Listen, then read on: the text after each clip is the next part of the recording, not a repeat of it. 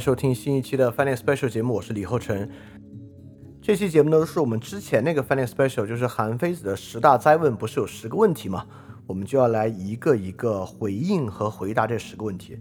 那今天我们回答呢是第一个问题，就是人对于道德和价值的追求都是虚伪的，他们实际上追求的是利益。我立马举三个例子来说明这个东西反映在生活中是什么样的。我不是刚做了一期节目啊，来回应唐山问题之中的这个是一个性别的问题，对吧？里面有一个评论就是这样评论我的，他就说啊，他这个评论说你跟李厚成有什么好争的呢？他就是一个掐流量饭的，靠这个赚钱的。你跟他讲道理就是断人家财路啊。网上有很多人说我掐流量饭啊，我卖赎罪券啊，等等等等的。言下之意就是说，你听上去在说一个正义的问题，但实际上你是要靠它赚钱啊，完完全就是韩非子讲这个内容啊。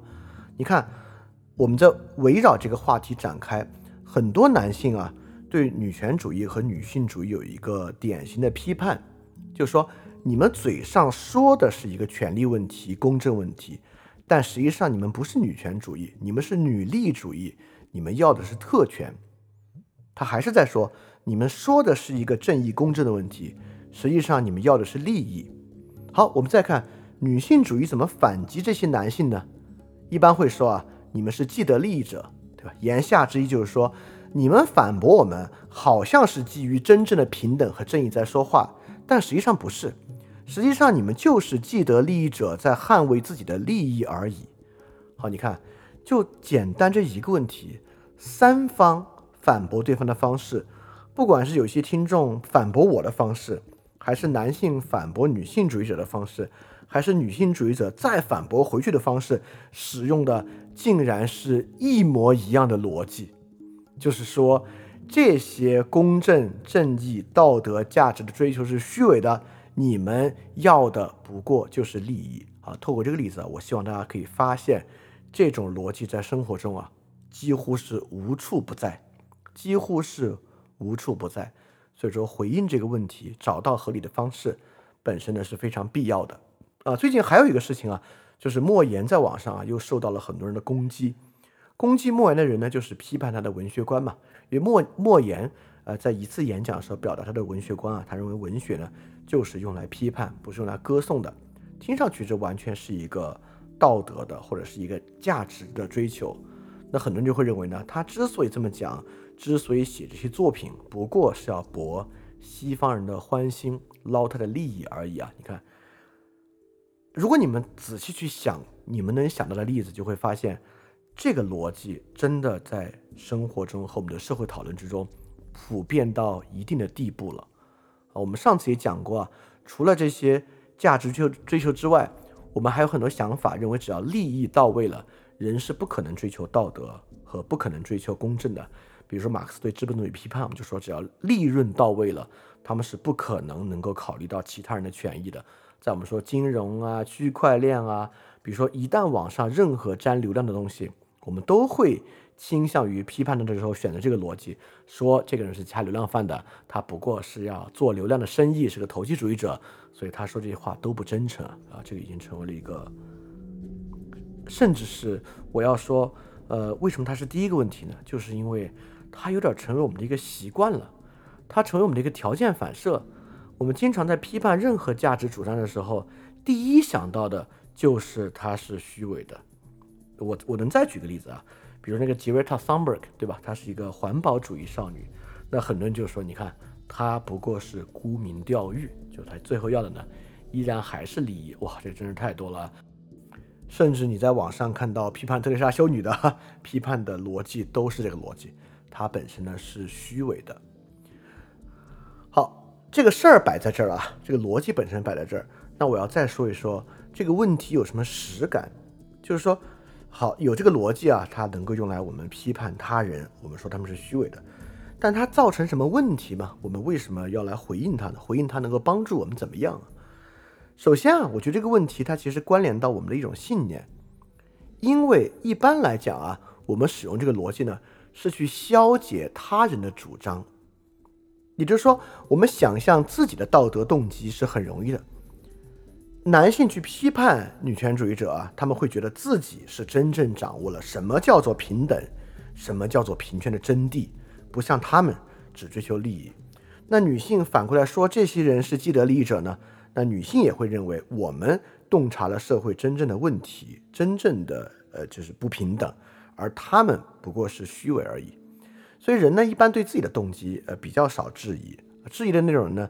一般可能就持这个弱肉强食的态度啊，但总的来说，这种人少一点。更多人呢是用它去批判他人。所以我们在实践问题之上，这种批判大家会发现啊，双方就会聊顶着了。如果我们每个人都说对方是虚伪的，这个对话根本不可能开展下去。不仅对话无法开展下去，我们也得想想，比如说对我自己而言，那我该怎么去回应这个问题呢？我该怎么去回应他说我做这个节目就是要靠这个流量赚钱这个问题呢？难道我要晒出我的账单来证明我通过这个节目赚了多少钱？这个钱有没有多到让我可以出卖灵魂的地步吗？那同样同理啊，那女权主义者该怎么回应说你们是女力主义者的问题呢？那男性，如果你真的觉得你这个。呃，你的这个道理在握啊，你该怎么回应别人说你不过是既得利益者这样的问题呢？包括今天我们对很多呃价值观的这个批判啊，都是说这是屁股决定脑袋，这是立场决定价值。那我们都涉及到回应这个问题。当别人说你这根本就是利益，根本就不是价值和道德追求的时候，我们该怎么回应这个问题？或者我们该怎么把这个每个人都在说对方是虚伪的这个对话进行下去啊？所以这是个很重要的问题啊。这个问题就关联到我们如何想象一个利益的动机怎么构成，很容易想象，但我们怎么想象一个道德的动机呢？就变得很难。好，我们来回溯一下，为什么我们想象一个利益的动机很容易？我们很容易想象一个人是因为追求利益去做一件事情，但真的相信他是为了道德和价值做一件事情这么难呢？这个想法其实跟我们讲的修谟有很大的关系。我们不如说，这就是从修谟的感觉主义衍生出来的一个想法。我们当时已经提到了，修谟呢是去模仿牛顿力学体系，构建自己的感觉与道德哲学。在这套哲学里面呢，他就是在讲不同的力度。在这个力度之中呢，像道德啊、价值啊这些东西都仅仅是观念而已。观念呢，是人在奖励和惩罚，可以说是在演化的情况之下，慢慢产生的一些想法和信念。而这些想法和信念呢，它的用修魔的角度来讲，力量是很弱的。修魔相信啊，力量最强的呢，就是对人的直接刺激。那么利益呢，就是一个奖励的刺激，比如痛苦呢，就是惩罚的刺激。我们就相信呢，这种刺激的力度会大于道德动机的力度。所以说。在修魔的体系之下，会认为人更容易受到奖惩的刺激，而不容易受到道德观念的刺激。听着是不是很有道理啊？呃，我觉得我们生活中为什么会容易接受韩非子的这个前提，以至于我们批判他人的时候啊，几乎是条件反射式的从虚伪的角度批判，就是因为修魔这个想法根深蒂固。如何反驳这个想法嘛？如何反驳观念的力量很弱？而奖惩直接刺激感觉的力量很强呢？呃，如果问这个问题啊，很多人呢，如果对哲学熟悉点呢，可能会选择使用这个哲学打败哲学这条路。路径很多啊，我举一个例子啊，这个例子呢就是个黑格尔的承认哲学，对吧？黑格尔有一个论断啊，就是这个承认理论。黑格尔就认为啊，人类之所以是人类，就是因为我们可以形成社会，而人类社会构成的基础动因就是承认。或者说，承认与寻求承认，这个呢是人类与动物行为的根本区别。而人类在彼此之间承认和寻求承认的过程之中呢，这个承认的基石啊，就是价值，或者说呢是合法性，这个是一个基石。好像黑格尔哲学一记出来啊，因为承认和承认斗争的问题啊，合法性成为一个很根本的东西。像我之前一直举例啊，就是这个虚无主义者或者享乐主义者。他都虚无都享乐了，干嘛还对人为什么虚无和人为什么享乐的道理这么感兴趣，还愿意传播这些道理呢？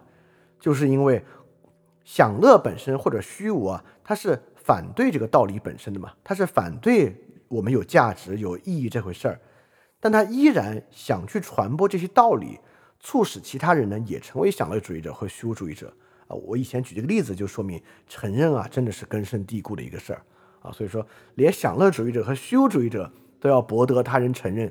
就像我们刚讲过那个电影啊，那个《妈的多重宇宙》里面，那个女儿就是完全成为一个虚无主义者，但她最最后最后的追求就是希望自己的妈妈也变成一个虚无主义者，对吧？这个呢，有点佐证黑格尔所讲这个承认理论啊。哎，是不是？如果我们记出这个理论，修魔就被驳倒了呢？我们就可以基于承认理论来构造一个说法，来说啊，人对于声誉和道德的追求不是虚伪的。实际上，这个追求呢，比人对于利益的追求更强、更根本。从这个句子上和黑格尔的承认理论的哲学上，好像似乎可以推出这一点。但我们刚才讲了，这不是一个坐而论道的问题。我们需要这个问题呢，是要获得一些实感。这个问题的实感呢，就是我们该怎么面对今天在言论环境之中使用虚伪这一点来产生的讨论和争论。那我们就试试啊，我们用黑格尔承认理论能不能去回答最开始别人对我的那个质疑？别人说什么呢？他不是说呢，你跟李厚成有什么好争的呢？他做这个节目是来赚钱的，你跟他讲道理就是断他的财路。那从黑格尔的承认理论，我们我该怎么回应他呢？我难道要说，因为人类社会的本质是承认与寻求承认，所以说你所主张这个我靠这个节目赚钱的层次比较低，我做这个节目是要寻求他人的承认？我怎么觉得好像，如果光这么说的话，不是很有利啊？我也不认为可以说服他，或者说服其他观看的人。我觉得提出这一点其实没有什么用啊。这么看上去啊，用哲学打败哲学这个方法呢，不是很有利。不是很有利的原因啊，就是因为我们有时候说这个人是虚伪的，他是追求利益，这一点在很多利政之中。他的能力其实很强，就比如说啊，我举一个道德和利益冲突，或者我们就是用非利益来佐证道德的例子。我们经常在面对慈善或者公益人物的时候，恰恰论证他做公益本身的道德属性，就是要去说他是放弃高薪工作，放弃他以前赚钱的事业，投身于这个事物，他放弃赚那么多钱来做这样的一件事儿。可见啊，认为利益和道德有冲突是一个很自然的事情，自然到比黑格尔的承认理论要更贴近人的常识。所以说，提出承认理论啊，这点就拐得太远了。好，这是第一种啊，我认为不是特别好的一个方法，就是我们尝试用哲学去打败哲学。第二个方法是一个更直观的方法。你看，韩非说，道德与价值的追求与利益的追求是相悖的。我们就忍不住要去想，真的相悖吗？道德与利益真的冲突吗？很自然，我们就要说，道德与利益呢，其实不是冲突的。我们回答这种问题有一种冲动，这种冲动呢，甚至今天形成了一种有一点点陈词滥调的句式，我们就会说，认为道德和利益不可以融合，是一种二元论的思维，或者说这是一种二极管的想法。实际上有很多行为啊，它既是道德的，也是利益的。好，当我们说出这句话的时候，似乎韩非所构造那个矛盾呢就化解了。韩非说人不能追求道德，他们其实追求的是利益。那我们已经论证了道德和利益这两事儿其实不冲突，我们可以既追求道德，也追求利益。今天对于网上的很多争论，我们的回应方法都是直接把那个话怼回去。比如说这次唐山这个事儿，有人说这是性别问题，有人说这是暴力问题，有人就会说性别问题和暴力问题怎么会冲突呢？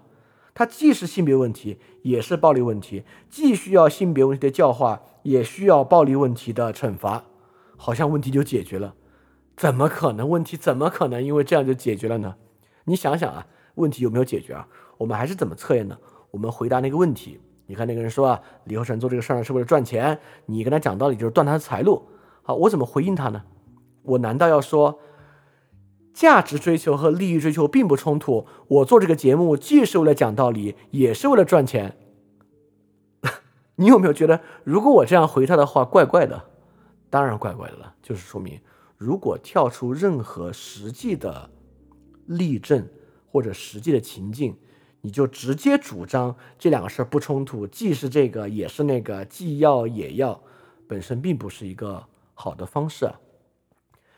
而且这个方式之中呢，依然我觉得有一个根深蒂固的问题存在。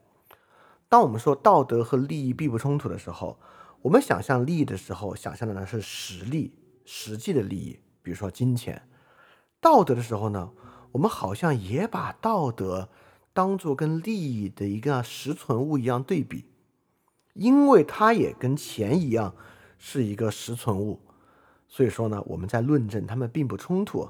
就像我们论证有两块石头可以装进同一个袋子一样，但道德真不是一个这样的东西。当然，我也能理解啊。我们今天把道德想象为实有，就比如说啊，这个神经科学理论之中，呃，科学家总是想去找啊，这个人的道德中枢在哪儿？人的利益中枢在哪儿？这个大脑里面啊，好像有社会脑、有利益脑、有这个道德的脑区。比如说，人的道德行为脑区啊，就总被认为，比如说腹背侧前额叶。可能是道德的脑区，我们今天这样想呢，一切社会功能啊都在大脑里面实体化。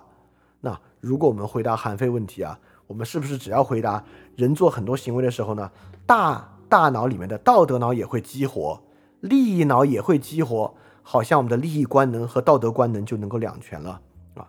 我们想象啊，道德和利益并不冲突，就有点有点像。在想象大脑里面既有一个道德脑，也有一个利益脑，他们的这个道德官能和利益官能啊，可以同时激活这么一个想法。这种想法呢，有点还原论，有点把他们都实体化。你听到这儿啊，对饭店比较熟的同学，其实已经听出我想解决这个问题的思路是什么了。当我说这个利益本身啊，比较贴近实体化，我们想象的例如就是金钱。但道德和它呢不一样，很明显，我们在诉求一个比较接近于维特根斯坦的方式来设想这个问题。啊，言下之意是什么呢？言下之意啊，道德本身更接近一个语言建制，它是一个语言功能，而非一个实存物。当我们说一个公益人物啊，他做公益、做慈善、放弃高薪工作的时候，在这个时候呢？道德在描绘动机的纯粹性，也就是我们认为动机纯粹是道德的事情。但请注意啊，这是我们构造的一个道德的功能，但不是道德唯一的功能。在这种功能之中，道德与利益是高度冲突的。当然，这种功能的应用场景很多，而且在我们这个文化、啊这个意识形态之下，尤其强调道德的纯粹性。我们平时在主流的媒体和价值观中能看到的道德宣传，几乎都在讲他是如何牺牲的，他如何牺牲自己的利益，如何牺牲自己的家庭的利益来维护公共利益。因此，道德把纯粹性当做道德的内涵，这种语言游戏的构成，我们这边很熟悉。正是因为熟悉这样的语言游戏，听到韩非这个论断，认为利益道德不可两全。对我们来讲呢，是一个很容易捡起来的一个逻辑，也是我们反驳他人的时候呢，几乎条件反射时要去做的一个方法。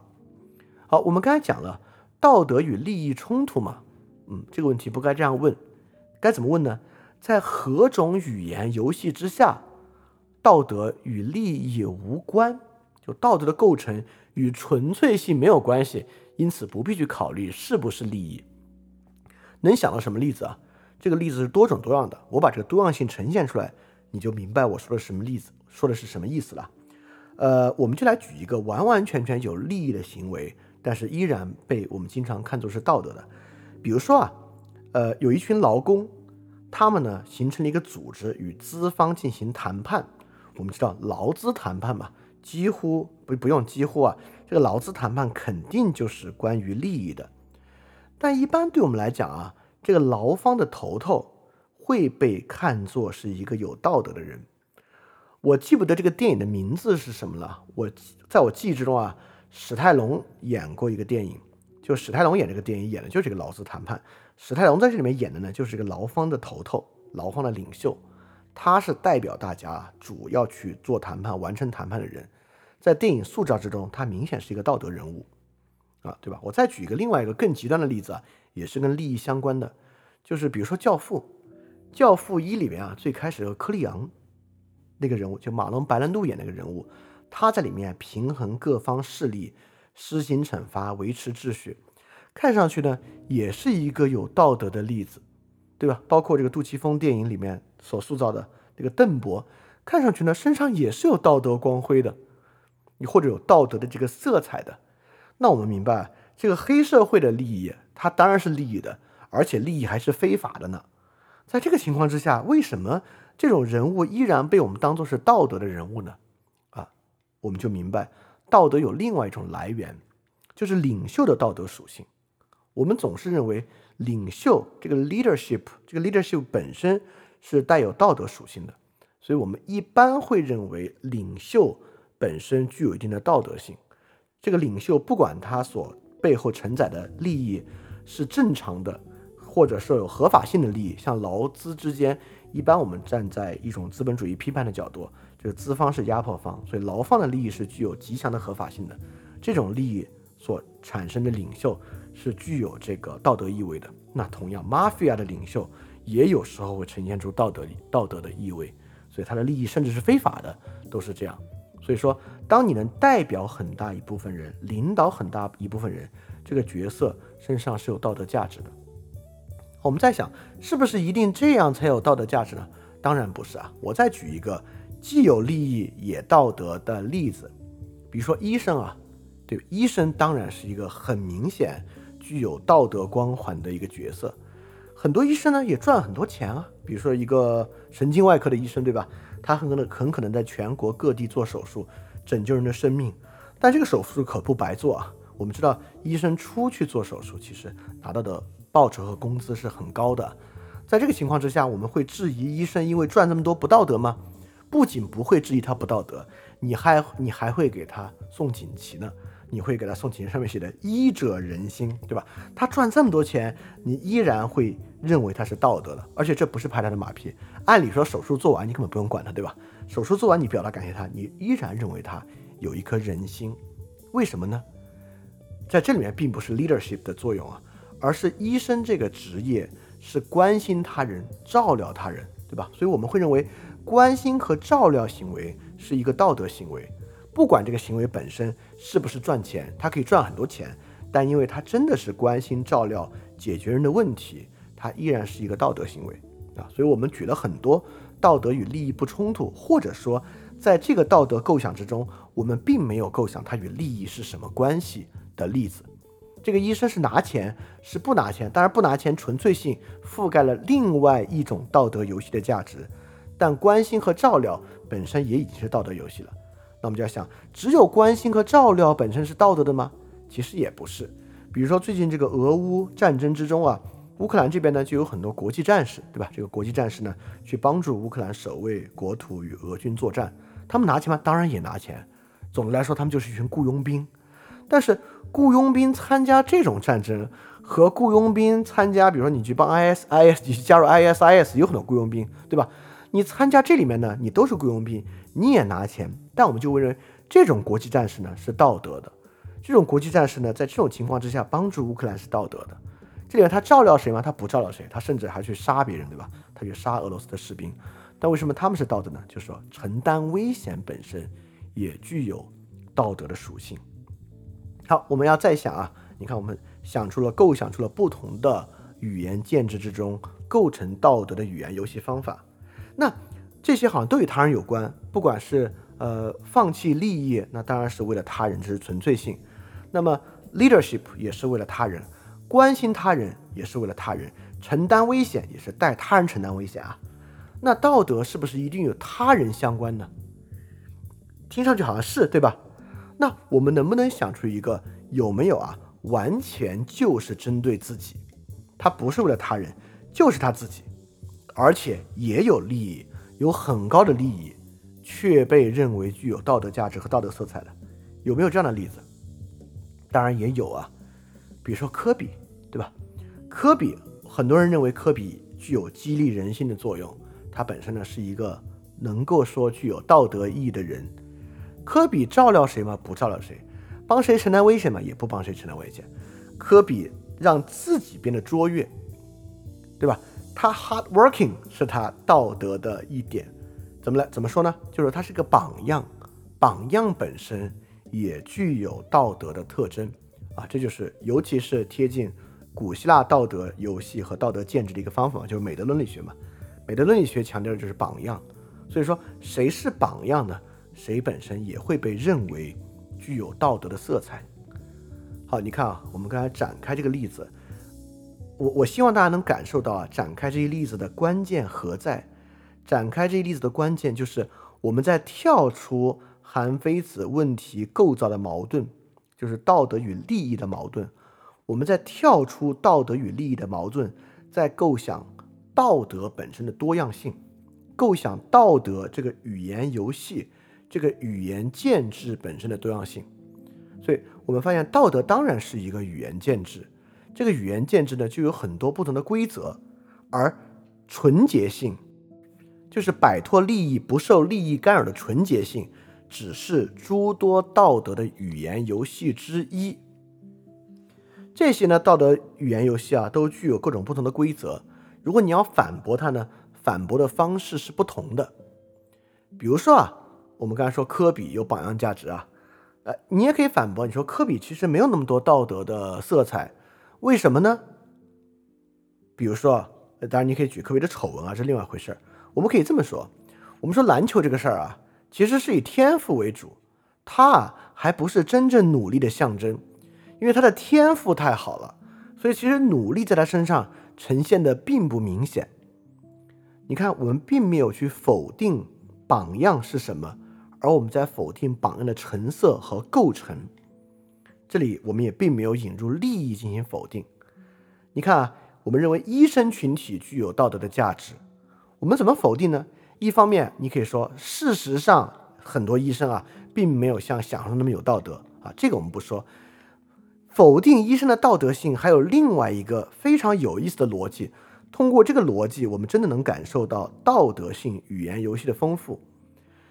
现在有一种啊，就是否定医生群体道德价值的说法，而且我还很买账，就是说我们最好不要神化医生，我们维持医生就是一个普通的职业，不要对医生有过高的道德要求，因为在现在这样一个医疗资源比较紧缺的情况之下，如果对医生有过高的道德要求，不仅不利于优化医生的工作环境，还很有可能造成医患矛盾的。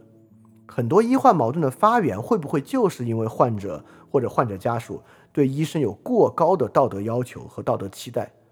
但现在这个医疗资源这么紧张情况之下，医生可能很难满足这样的道德期待。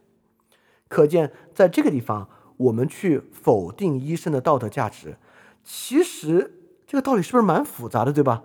比简单说他们虚伪要复杂的多得多得多，而且呢，它的实感就要强得多。我们已经在设想道德在社会运转之中它的实际功能了。可见韩非那个想法，包括我们每次都说别人虚伪他不道德这个想法，好像确实看起来有点太简单了。当然，我们也可以用利益否定道德和价值，像韩非和我们平时做的那样。我们现在要意识到它。只是诸多道德语言游戏中的一种，但我反过来要说啊，它虽是一种，但它也是很特别的一种。它的特别之处在于呢，它其实是比较粗暴的一种。这种呢，并不管道德构成的社会功能和其他原理，它只管什么呢？它只管纯净性，它只认为纯净等于道德，而他在主张呢，这个世界上没有那么纯净的东西。所以说，这是绕开道德的道理构成和道德的社会功能的一种最简化的道德模型，就是纯净性等于道德。而这种方法其实最容易走向道德虚无主义。就像那个听众说啊，你看李厚成要靠这个播客牟利，虽然你看我都没有任何的知识付费，只是听众可以 donation 啊，在很多人都在看来，这都是牟利。这都会削减道德，更不用说男生说女权是女力，女生说男生是这个，呃，这个这个既得利益者。这种方法否定道德，是诸多对道德的否定方法之中最粗暴的一种，也是最引向道德虚无主义的一种。他就是在说，全天下没有纯净的东西，所以全天下没有道德。每次我们选择这个游戏规则来构成虚伪的方式，构成虚伪，因此反对道德。大家要注意哦，这个方式啊是连这个洗澡水和小孩一起倒掉了，它本身呢在否定道德的价值。法家韩非选择的就这个方式，因为对韩非来讲无所谓啊。韩非不是一个道德主义者，韩非是个实力主义者，他根本不在意道德的，所以这个方法否定掉道德对韩非来讲没有问题。但大家要想想，对我们而言啊，有没有这个问题？也就是我们在不在意道德和在意价值？如果我们真的在意道德和价值，那我们在反对别人的时候，是不是要以这个语言游戏来？因为这个语言游戏在不断向我们强化，必须只有纯净的才是道德。必须只有纯净的才是道德，但社会中真的很难找到那么纯净的东西。你很容易构造出一个句子或者一个处境来显得它不那么纯净，道德从中呢也就一并被否定掉了。所以我这期节目有一个很想说的就是，我们要警惕。从这个节目一开始我们举的若干例子，我就希望大家能发现啊。今天在我们反驳其他人道德动机和道德主张的时候，采用虚伪这一点有多么的普遍，而我们每次用这个方法来反驳别人的道德主张和价值主张，都在让道德虚无主义变得更强。我不得不承认，这种方法是今天大家最熟悉、听上去最有道理、最顺手、道理最简单、最粗暴、最容易拿起来的方法，因此呢，它才这么流行。它掷地有声，但是每用一次，都让道德虚无主义增加一部分。所以，当我们说起其他的，比如说我们说观察者网，或者说其他的一些那种轻建制的媒体，我们就说这些人商人而已，投机分子，就是把它当生意做。过去我也说过这话，但今天我构想这个节目的过程啊，我就觉得，其实这种反驳方方法有点太轻巧了。就说他们只是做生意啊，因此好像他们的所有话就都没有意义了。这种反驳方式确实有点轻巧。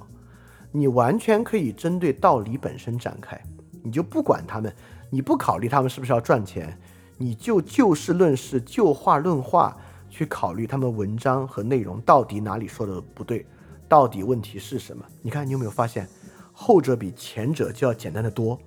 后者甚至还要去读他的文章，要找里面的问题；前者只用描述一个简单的事实，他们接广告，他们赚了钱，好像就瓦解掉了。所以确实这是一种最粗暴的方式，韩非选择的和我们熟悉的是一个最粗暴的方式。但这个方式呢，就会导致道德虚无主义，也会导致别人可以用非常简单的方式这样来反驳我们。所以说。我们回到那个问题啊，检验一下。当别人说啊，你别跟李后成争，他就是靠这个赚钱，难道我要证明我赚的少吗？你看，这里有很多别的方式来反驳这个话。通过我们刚才所说的情境啊，刚才有一个情境，我们就发现啊，这个东西承担风险本身呢是道德构成的一种游戏方式。比如说，我该怎么回应这个人呢？啊，我就完全可以回应。谁会靠站在主流政策的对立面来赚钱啊？如果我只想赚流量钱，我干嘛不去找一个安全的方式呢？你看，我这里所诉求的是危险承担与道德构成的关系。但你在想，你请注意啊，我们绝对没有发明出一个放之四海而皆准的原则：承担危险一定道德。走私危不危险？贩毒危不危险？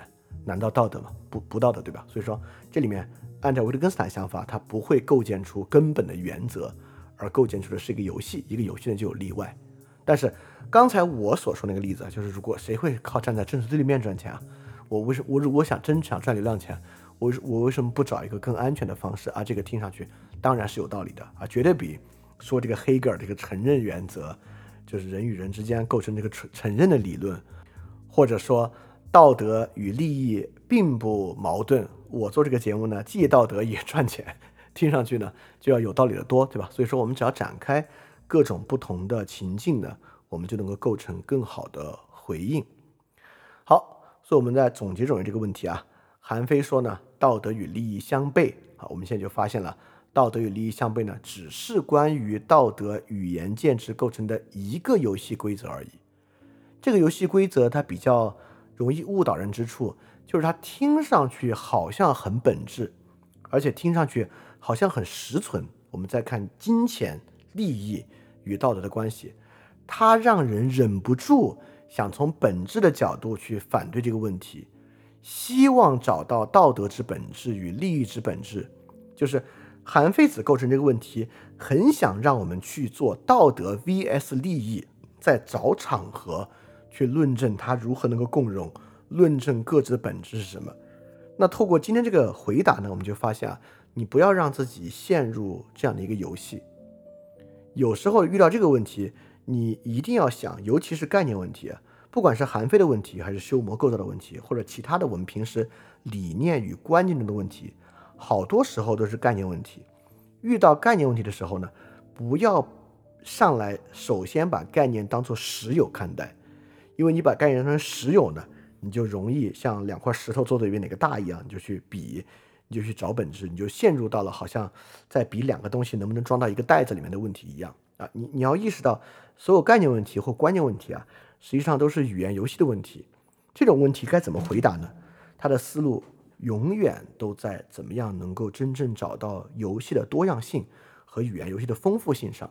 在这个多样性和丰富性之上，我们并没有找到，我们根本没有想去论证道德与利益可以共存，而是我们论证有很多道德它跟利益没有关系，和那个事儿里面有没有利益没有关系。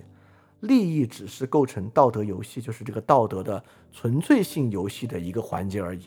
在其他道德构成之上，我们根本没有考虑里面有意义还是没有意义。在这个情况之下，我们其实就找到了更多的能够论证道德、能够论证道德功能的场合，导致我们在反驳其他人，我们想反驳他们的价值是错的，他们的道德主张是有问题的时候。不必要使用很粗暴的利益的方式进行反驳，因为就像我刚才说的，每次那样反驳呢，都会让道德虚无主义增加一分。所以在这个情况之下呢，我们用这个方式能够设想出道德存在的不同可能性和多样性，这样呢也能保住价值和意义的追求。我觉得这不管在社会的言论环境之中，还是在我们自己的生活之中，呃，就是我们自己。自己的价值和道德追求之上啊，这种多样性本身都很重要。